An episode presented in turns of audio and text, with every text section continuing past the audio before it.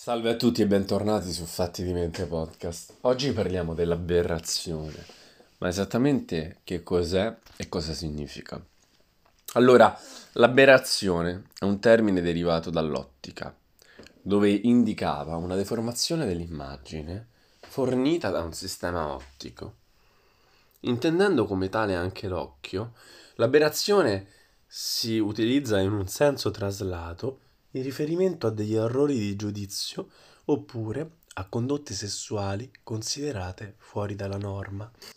In quest'ottica, in quest'ultima ottica, questo termine è utilizzato da Freud, che poi successivamente lo sostituirà con il termine di perversione.